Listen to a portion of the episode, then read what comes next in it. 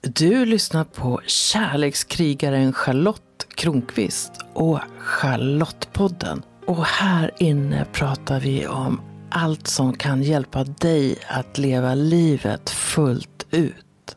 Bara tanken på mina gäster gör mig ibland sådär riktigt glad. Det är som att jag får pirr i kroppen.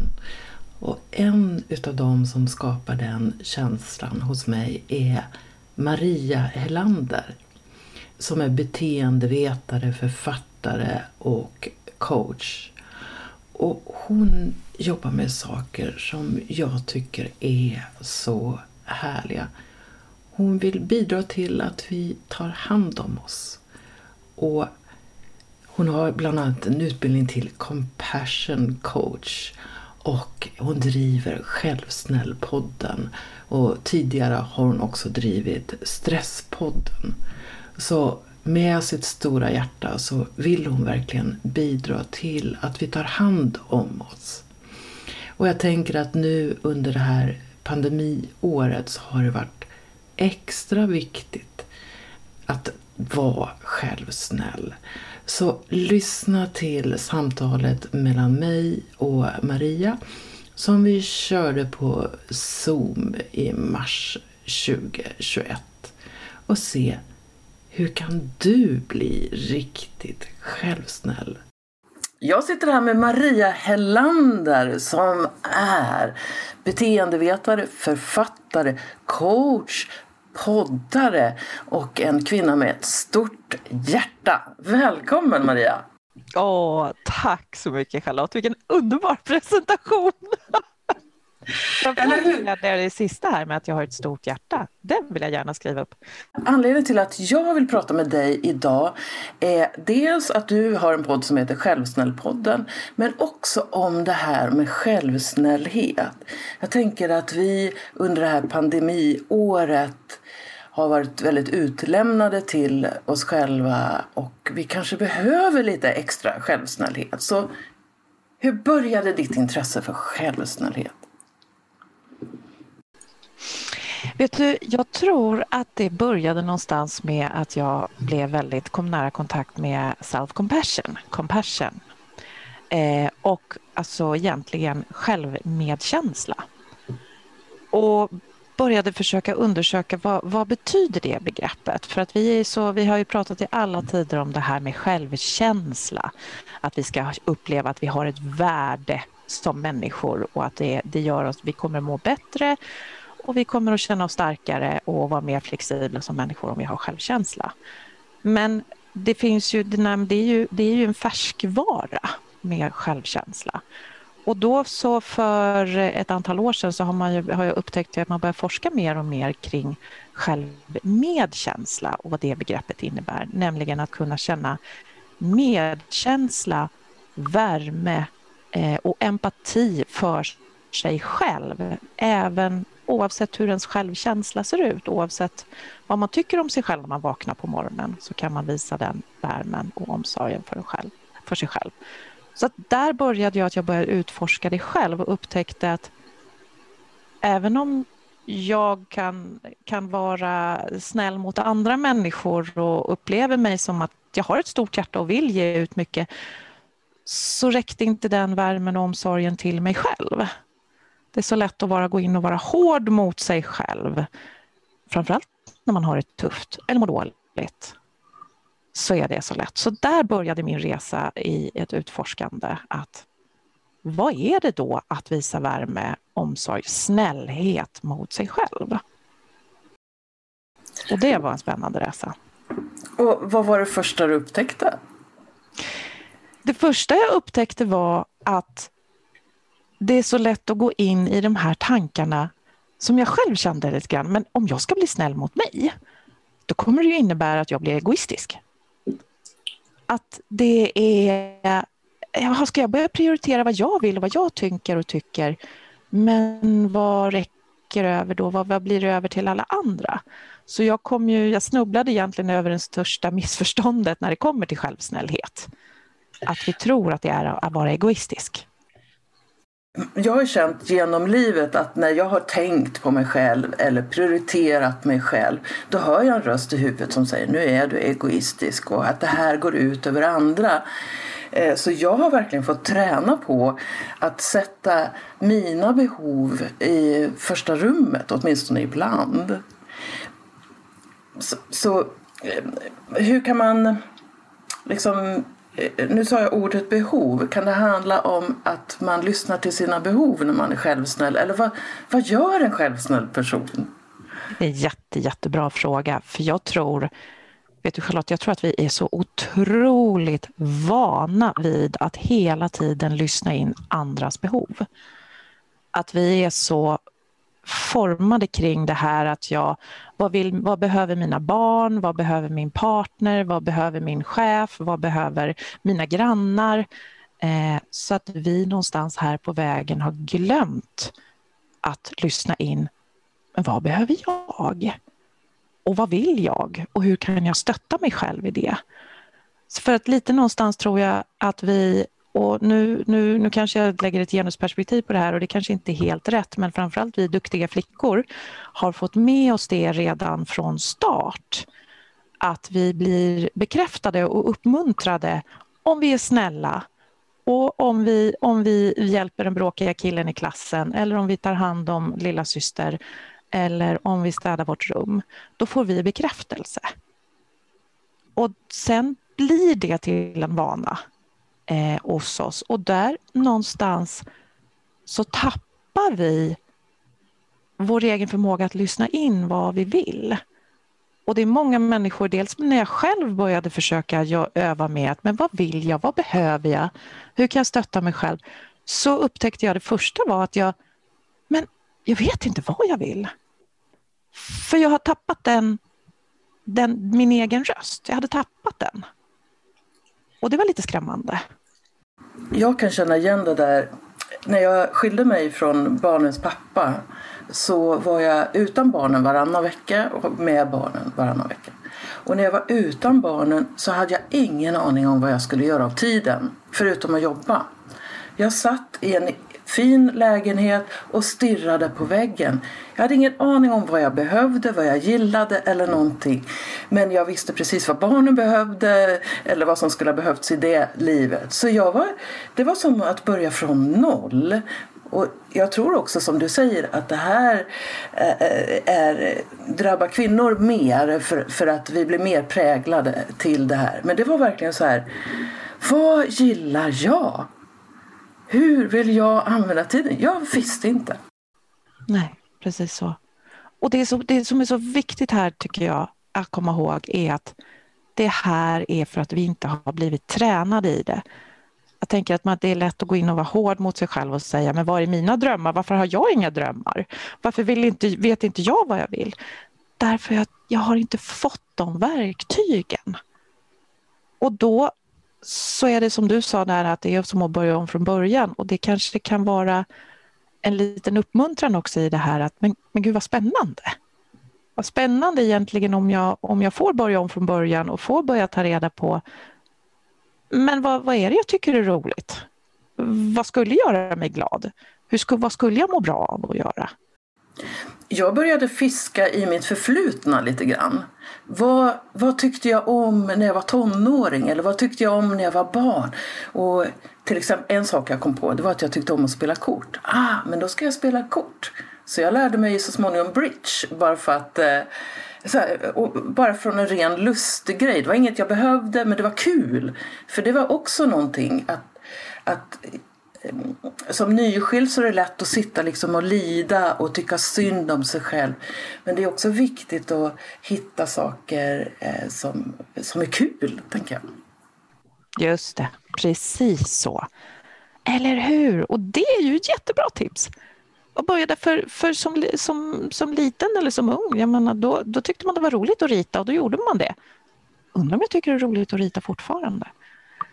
Men det, det handlar ju här är ju en bra början att börja titta på vad man tycker är roligt men det kan ju också, tänker jag, en självsnällhet kan ju också handla om att ställa sig frågor i, i tuffa situationer. när jag vaknar på morgonen och, och, inte känner att jag har någon mycket självkänsla utan jag tycker att jag känner mig rätt tjock och ful och tråkig och jag är inte sugen på den här dagen. Att fråga sig i den situationen, hur kan jag stötta mig själv? Det är ju också att möta upp sig själv och fråga, vad behöver jag? Om vi säger att du har en sån morgon, vad är självsnällt att göra för dig? Jag skulle säga, hade jag gått tillbaka till innan jag började jobba med självsnällhet så hade jag en sån morgon blivit tuff och hård mot mig själv. Och så hade jag sagt till mig själv, skärp dig. Nu tar du dig upp ur sängen, nu gör du det här och så kanske du till och med ska börja fundera på att börja med den här nya dieten om du känner dig tjock och ful. För det är så vi, vi, vi blir. Vi använder den här hårda kritiken eller den här eh, vad ska man säga, självkritiken som sitter på axeln som en motivation. Och bara kom igen nu, skärp dig. Upp ur sängen i tjockis och nu tar du tag i den här dagen. Saken är ju den att det, det blir ju ingen motivation för det tömmer ju mig på energi. Och mm. att vara hård mot mig själv så där fick jag börja hitta till min, min snälla röst, min självsnällhet som jag vet att jag skulle säga till min partner en sån morgon eller till min bästa vän som ringer mig på morgonen och säger att jag, usch, den här dagen suger, jag är så jäkla less på allting och jag mår inte bra. Då skulle jag säga till min, min vän att okej, okay, hur kan jag göra för att stötta dig? Vad behöver du just nu för att må bra? Så där började jag försöka och, se vad skulle jag säga till min bästa vän i det här läget. Och i det läget kanske det blir att okej, okay, men jag behöver kanske sova en kvart extra eller jag kanske skulle behöva gå upp och ta en lång varm dusch. Eller jag kanske bara behöver ligga kvar och andas ett tag och hålla om mig själv. Eller ringa min bästa vän och få garva lite. Att det kan vara en sån, det kanske inte behöver vara mer än en sån sak. Men istället för att gå in och lyssna, börja lyssna på den här elaka kritiken som sitter på axeln och gärna vill tala om för en att nu är det dags att skärpa sig. Alltså den är jag ju så less på. Jag brukar säga till, för mig är det en han och jag brukar säga du kan gå ut och leka. Jag säger till dig om jag behöver dig. Jag vet att du finns, du har gjort så mycket bra, men nu har du ledigt. Alltså, jag använder ju mycket lekfullhet också i förhållande eh, till det där. Men jag tänker, du upptäcker det här med eh, alltså, självkänsla, självmedkänsla och så självsnällhet. Eh, jag tycker att det känns som att det går i riktningen mot mjuk, ett mjukare förhållningssätt till dig själv. Så vad, vad har, hur har det förändrat ditt liv, den här mer mjuka attityden? Åh, det har gett mig så mycket.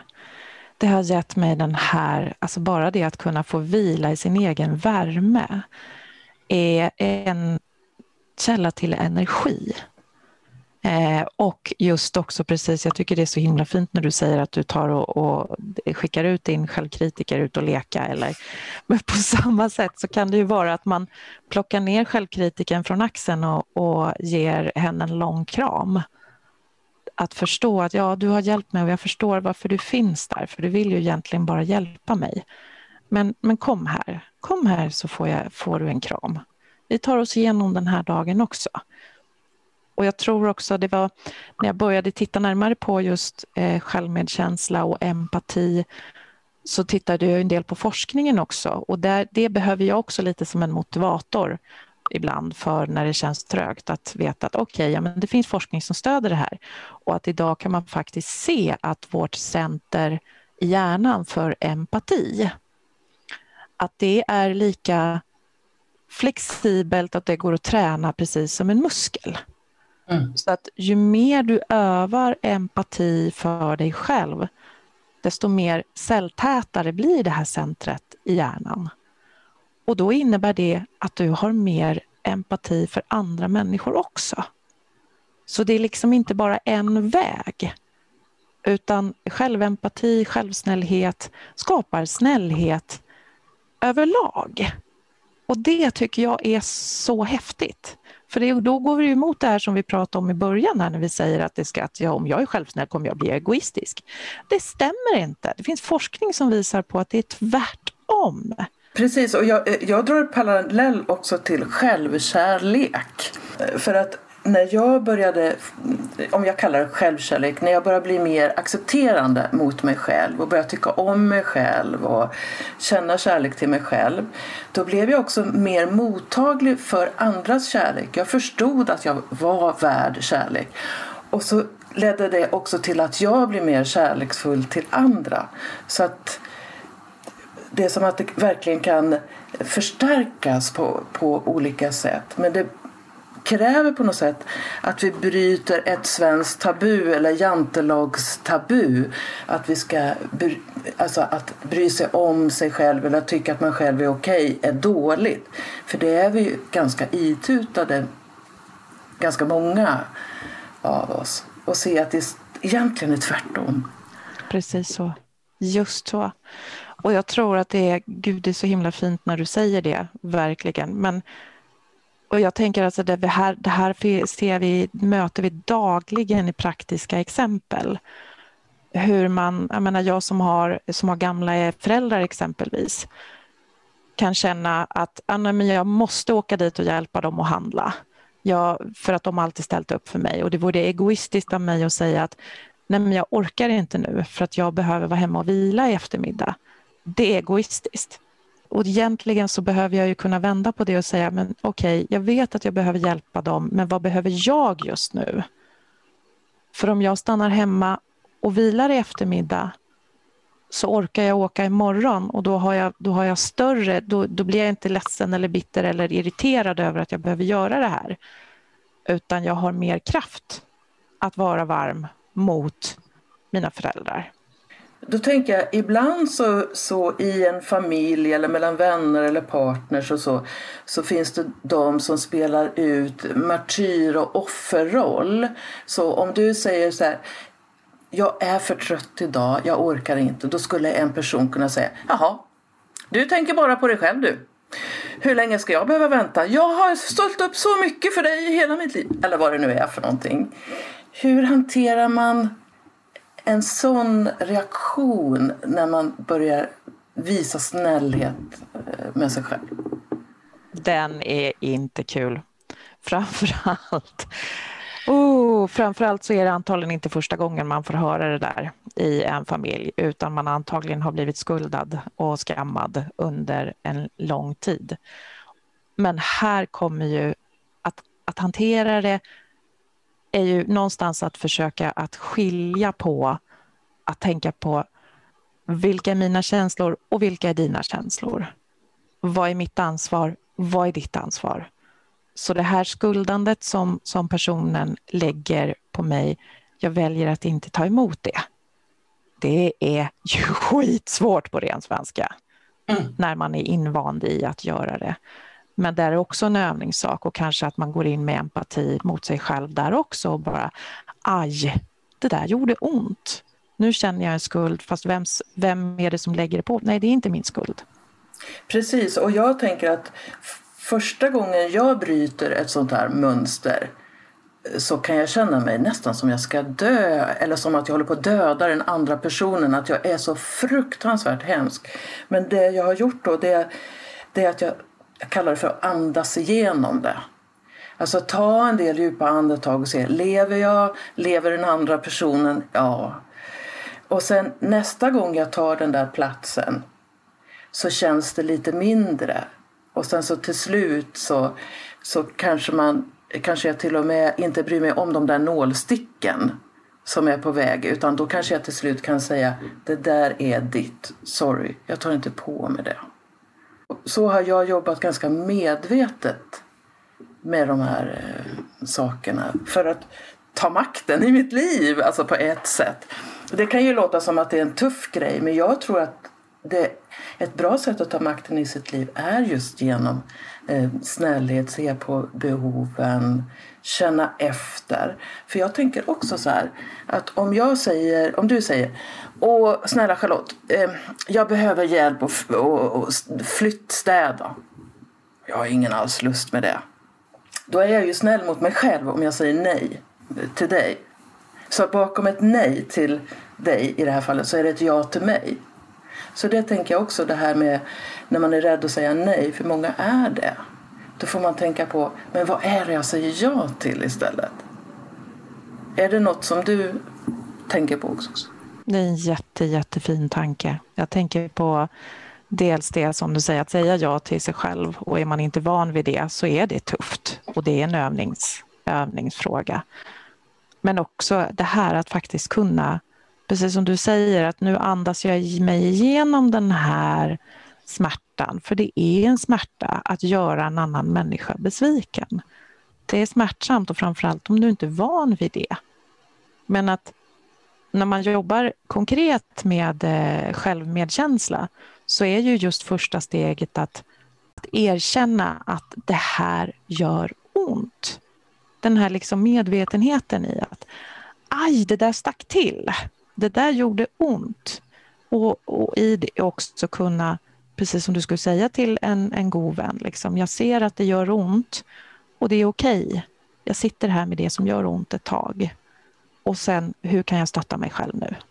Det är övning, men medvetenhet är det första steget och kanske det största steget. Och sen blir det en övning och också tänka att men vem, vem är det som säger att, att, att jag inte förtjänar att vara snäll mot mig själv? Och den där människan, jag menar om jag skulle bli besviken på dig för att du säger nej, och du inte vill flyttstäda åt mig. Alltså vem, vem är då, det är ju också antagligen ett bevis på att jag inte är särskilt snäll mot mig själv heller. Jag har inte lärt mig de här redskapen. Jag är ganska, för jag skulle minsann ställa upp för dig. En aspekt till utav det här, det är ju att om du kan lita på att när jag säger ja så är det ett riktigt ja. Jag säger det inte för att vara snäll mot dig, jag känner inte för att jag känner skuld till dig. Utan det är ett genuint ja. ja. Om du vet att mina ja är så, så kan ju du känna dig mycket tryggare om du vet, det, konsekvensen blir att om du vet att jag också kan säga nej. För att idag så kan jag höra ett tveksamt ja. Och, då, och så frågar jag sig, vill du verkligen det här? Ja, men är det verkligen sant? Nej, det är inte riktigt sant. Så att det blir enklare att navigera om, om det vi säger är sant. Jag tror många ljuger och säger ja fast det finns ett nej. Precis så, eller hur? Och vad häftigt att kunna vara en förebild där. Och vilken mycket rakare kommunikation. Lättare att andas överhuvudtaget. Ja, andra kan känna sig trygga i en sällskap då. Men eh, alltså, om man vill träna eh, självsnällhet, hjälper du till med det på något sätt? Absolut, det gör jag. Jag jobbar väldigt mycket och jag utbildar även compassion coacher som jag kallar det för. Eh, det vill säga att, att jobba med verktyget self-compassion och självsnällhet för att hjälpa människor att hantera smärta, sin inre självkritiker och att skapa en värme till sig själv för att frigöra mer energi och för att hantera smärta och stress och ångest. Eftersom livet blir mycket mer, blir mycket lättare, det blir mycket rakare och det blir mycket mer kärleksfullare. Så det är, sån, åh, det är, sån, det är sånt häftigt redskap det här med, med kärlek, att jobba med kärlek. Va? Det vet ju du, du är kärlekskrigare. Ja, eller hur? Jo, men det är... Alltså jag tror att en del av eh, problemen som vi har eh, som människor i samhället är en slags eh, rädsla för smärta och obehag. Och då att eh, bryta normer eller värderingar som gäller till exempel du ska finnas där för andra är en ganska stark värdering och norm som finns. Då, då är det ju lite svårt att göra det. Det kan kräva en hel del. Just det. det och det, det där, alltså det, det, är egentligen så himla fascinerande att det ska vara det. För här pratar vi, ja men här pratar vi ju om ett ursprungligt redskap. Det här med kärlek och även self-compassion finns ju i, det finns i kristendomen. Jesus säger att vi ska, vi ska älska andra som vi älskar oss själva. Buddha pratar om self-compassion, vikten av att kunna ge sig själv värme, kärlek och empati. Så det finns ju med. Men i vår kultur, när vi ska försöka förklara det här med eh, self-compassion så behöver vi använda metaforen hur du behandlar din vän eller hur du tar hand om din vän. Och därför att vi har kommit bort ifrån det här vikten av att vi ska älska oss själva. Den mm. har ju inte, utan, utan snarare då behöver vi säga, ja men tänk på nu hur du stöttar din allra bästa vän och så ska du behandla dig själv. Och så sa Jesus att du ska älska andra så som du älskar dig själv. Mm. Så att, och det här har ju vår, i vår kultur att vi har hamnat i med jantelagen och att vi ska hjälpa och stötta andra och det viktiga är hur andra mår och vad andra tycker om dig och så vidare. Så att bryta den normen, precis som du säger. Någonting som jag funderar också på, det är för mig blev livet eh, intressantare kan man säga när jag gick ifrån ett utifrån in-perspektiv, alltså vad tänker andra om mig och så förhåller jag mig till vad andra kan tänka till ett inifrån ut-perspektiv där jag börjar i mig och ser vad kan jag ge till andra. Alltså nu är insidan, det som är jag viktigare förut var det utsidan vad andra tyckte eh, som var det viktigaste. Och det jag också har sett det är att när man är väldigt utifrån driven, alltså man är behov av beröm och status och allt möjligt så, så kan man få vad jag skulle kalla för ett ganska uppblåst ego. Och så kan man säga så här, ja men vet du, jag tar hand om mig själv och så. Och så blir det den där egoismen av det. Och då tänker jag så hur navigerar man i det här eh, landskapet om, om du har en person som är väldigt stor och kaxig och säger jag vet allt och så. Jag brukar ju tänka så här, vad är den här personen rädd för? Alltså om man är överdrivet så här. Men hur, hur kan man jobba med, eh, med, med en person som är utifrån styrd men som skulle behöva komma hem lite mer till sig själv? Du tänker när man möter en sån människa ja. som kommer in och här, nu är jag här, nu kan festen börja. Ja. Mm, den, den personen, jag tycker du säger det jättetydligt själv. okay. Just precis som du säger, vad, vad är den här personen rädd för? Vad finns det för en liten rädd kille eller tjej i den här människan? För att den här personen har ju byggt upp hela sitt värde kring prestation att presterar jag, märks jag, syns jag, då har jag ett värde. Medan en person istället som kommer in och lyssnar av ett rum eller bara är eller är i sig själv upplever ju sitt eget värde bara genom att vara människa. Tänk om det här är någonstans i grund och botten handlar om skillnaden mellan att vara och att göra. Och att självsnällhet handlar om att jag får vara mig. Jag behöver inte göra något för att bevisa mig eller för att få ett värde. Mm. Jättefint. Jag håller mm. verkligen med dig. Ja, precis.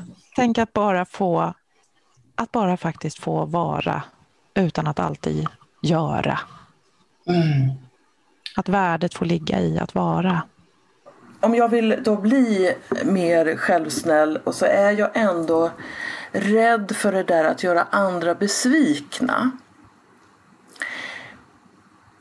Vad är bra sätt att hantera det? Jag tror, eller jag skulle vilja säga att mycket handlar återigen om den här övningen. Och att du någonstans behöver börja öva dig i... Börja med, alltså skriv ner det på en post-it-lapp så du har en fråga, så du ser den ofta och ställer den ofta till dig själv. Hur kan jag stötta mig själv? Ah. Den frågan så att du övar dig även i, i vardagen, inte bara när du är rädd för att säga det här nejet eller när när din mamma ringer upp eller när ditt barn ringer upp och, och så att du liksom i ett skarpt läge, oj, oh, nu kommer de bli besvikna om jag säger att jag behöver stanna hemma och vila i eftermiddag och inte kan ställa upp på den här fikan eller vad det är för någonting. Men att du redan har börjat öva på en daglig nivå med hur kan jag stötta mig själv? För jag tycker den någonstans, den frågan är så fin och varm och det är någonting du skulle kunna ställa till vem som helst som du tycker om. Och du behöver höra den i dig själv. För att är du medveten om att du är rädd för att, bli, att göra andra människor besvikna så det blir du också medveten om att du behöver ditt eget stöd i den situationen. okej, det här kommer vara tufft nu att säga nej till mamma. Jag kommer inte. Jag kan inte hjälpa dig i eftermiddag, för jag vill inte eller är för trött. Aj, då var vi där igen. Hur kan jag stötta mig? Då får jag lust att berätta en episod till. Eh, jag var i eh, 28-årsåldern. Hade två små barn. Eh, och sen eh, var det en familj som skulle få ett barn. Så deras två äldre barn skulle, vi skulle vara barn, vi var standby för att vara barnvakt när de skulle åka till förlossningen. Och så hade vi bjudit hem en nära vän till min man. Och då händer ju allt det här samtidigt naturligtvis. Och plötsligt så hör jag någon som öppnar ytterdörren och då är det min mamma som kommer. Och det passar inte överhuvudtaget. Alltså det är fullt kaos. Och eh, hon har egen nyckel eh, och hon har inte hört av sig innan. Och då eh, säger min man, viskar min man, nu måste du säga till din mamma att det här passar inte. Och jag sa, nej det får du göra. Nej, sa han, det får du göra. Det är din mamma. Och så gick jag ut till mamma och sa, mamma jag är ledsen men det passar inte just nu. Det är bra om du ringer i förväg och kollar om det passar. Och hon får ju, alltså hon, jag för mig att hon i mitt minne, det kanske är överdrivet minnet, men i mitt minne så kastar hon nyckeln på golvet, smäller igen dörren och jag hör hur hissdörren slår igen så här. Och sen hör jag inget av henne på tre veckor. Och så tänker jag så här, jag ska inte ringa upp utan jag ska vänta in henne. Och varje dag kändes det som att jag hade haft ihjäl henne, typ. Jag hade så fruktansvärt dålig samvete. Efter tre veckor så ringer mamma och så säger, du har rätt jag ska höra av mig i förväg. Och, eh, så det blev början på vår relation som två vuxna kvinnor. Och sen dess har, vi, har hon aldrig liksom eh, kommit innanför det, mitt revir så att säga. Utan eh, det, det, var ett sätt att sätta tydliga gränser också. Och jag har fortfarande en nära relation till mamma. Men det, de där tre veckorna. Uh, Wow! Oh, tjena hejsan! Ja, vilken, vad smärtsamt, vad smärtsamt och jag förstår det. Och jag förstår vad du brottades med dig själv där under de där tre veckorna. Precis, men jag såg ju också, och då som jag sa ganska tidigt att vad vi ofta som människor vill undvika det är ju smärta och obehag och det här var ju smärta och obehag under lång tid. Men där fick jag ju lära mig att det var värt det Fast jag glömmer bort det ibland. Eller hur? Precis så är det ju. Precis så är det ju, för vi är så, som du säger, det vi är så in, inskolade på att där vi undviker, precis som du, menar, du håller ett hand över, över ett varmt, eller ett ljus som brinner, du tar undan handen för det gör ont i handen. Mm. Då är det samma sak med smärta och obehag som händer inom oss. Det vill vi undvika. Både du och jag hjälper människor med det är att se andra möjligheter och att man kan göra andra val och så vet vi en del om konsekvenserna själva. För jag tänker det som kännetecknar eh, personer som du och jag som också coachar andra det är ju att vi har gått igenom mycket av det eh, som våra klienter har bekymmer med eller vill utveckla eller så. Jag tror att jag, om jag hade varit coach som 19-åring så hade jag varit värdelös. Utan, eh, det, det, för de som jag möter så behövs min erfarenhet. Just det, precis så. Att man har, och så att man har, man har jobbat, vi har varit där och jobbat i de här känslorna, i den här smärtan. Och, vet att, och vi vet om att det är tufft att vara snäll mot sig själv. Det är tufft att möta smärta en sak som jag funderar på, om vi säger att, du, att, att man vet att det finns en, en eh, förväntan på en att man ska hjälpa till med sina, till exempel hjälpa sina föräldrar eller någonting annat. Och så, eh, så är det lite tungt för en just nu.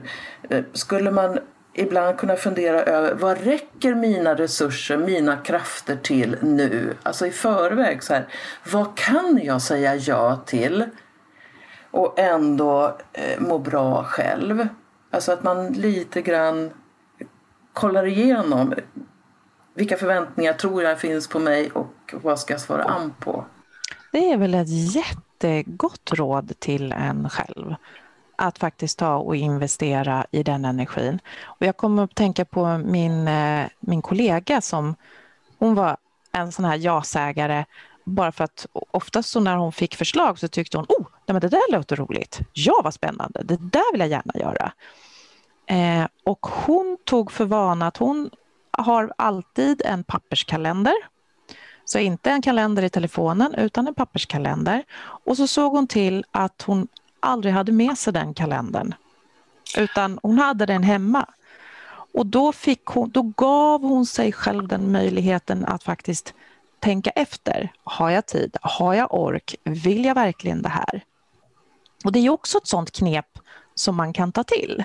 Att nej, nu, nu kommer jag prata med min lilla mamma, men jag ska inte säga ja direkt.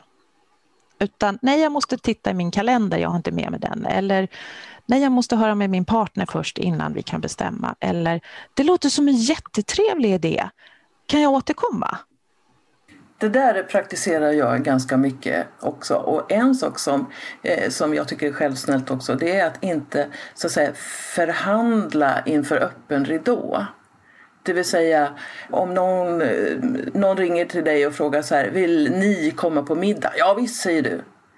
Idag säger jag så här, eh, det går möj, antagligen bra men jag behöver kolla med min partner först. Så att man, det är också att inte bestämma åt någon annan. Det tänker jag också är. Det är kanske inte riktigt självsnålhet men... Jo, det tycker jag definitivt. Det är ett jättebra tips. Att varför inte, om jag har svårt att stå för eller svårt att, att, att, att ta det här så ha det som en utväg. Liksom. Tänk alltid efter först genom att, ja men jag kan säga, det kan handla om min partner. Jag kan skylla mm. på hen. Precis. Du, om det, för den som lyssnar nu och blir så här otroligt nyfiken på självsnällhet, vad kan du bidra med till de personerna?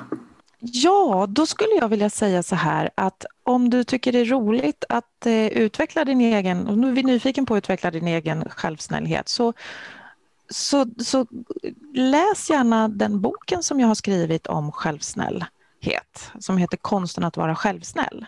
För I den boken så finns det övningar, det finns eh, texter, det finns exempel och jag beskriver klienter som jag har jobbat med och deras resa och så vidare. Det, det är ett sätt att, att börja.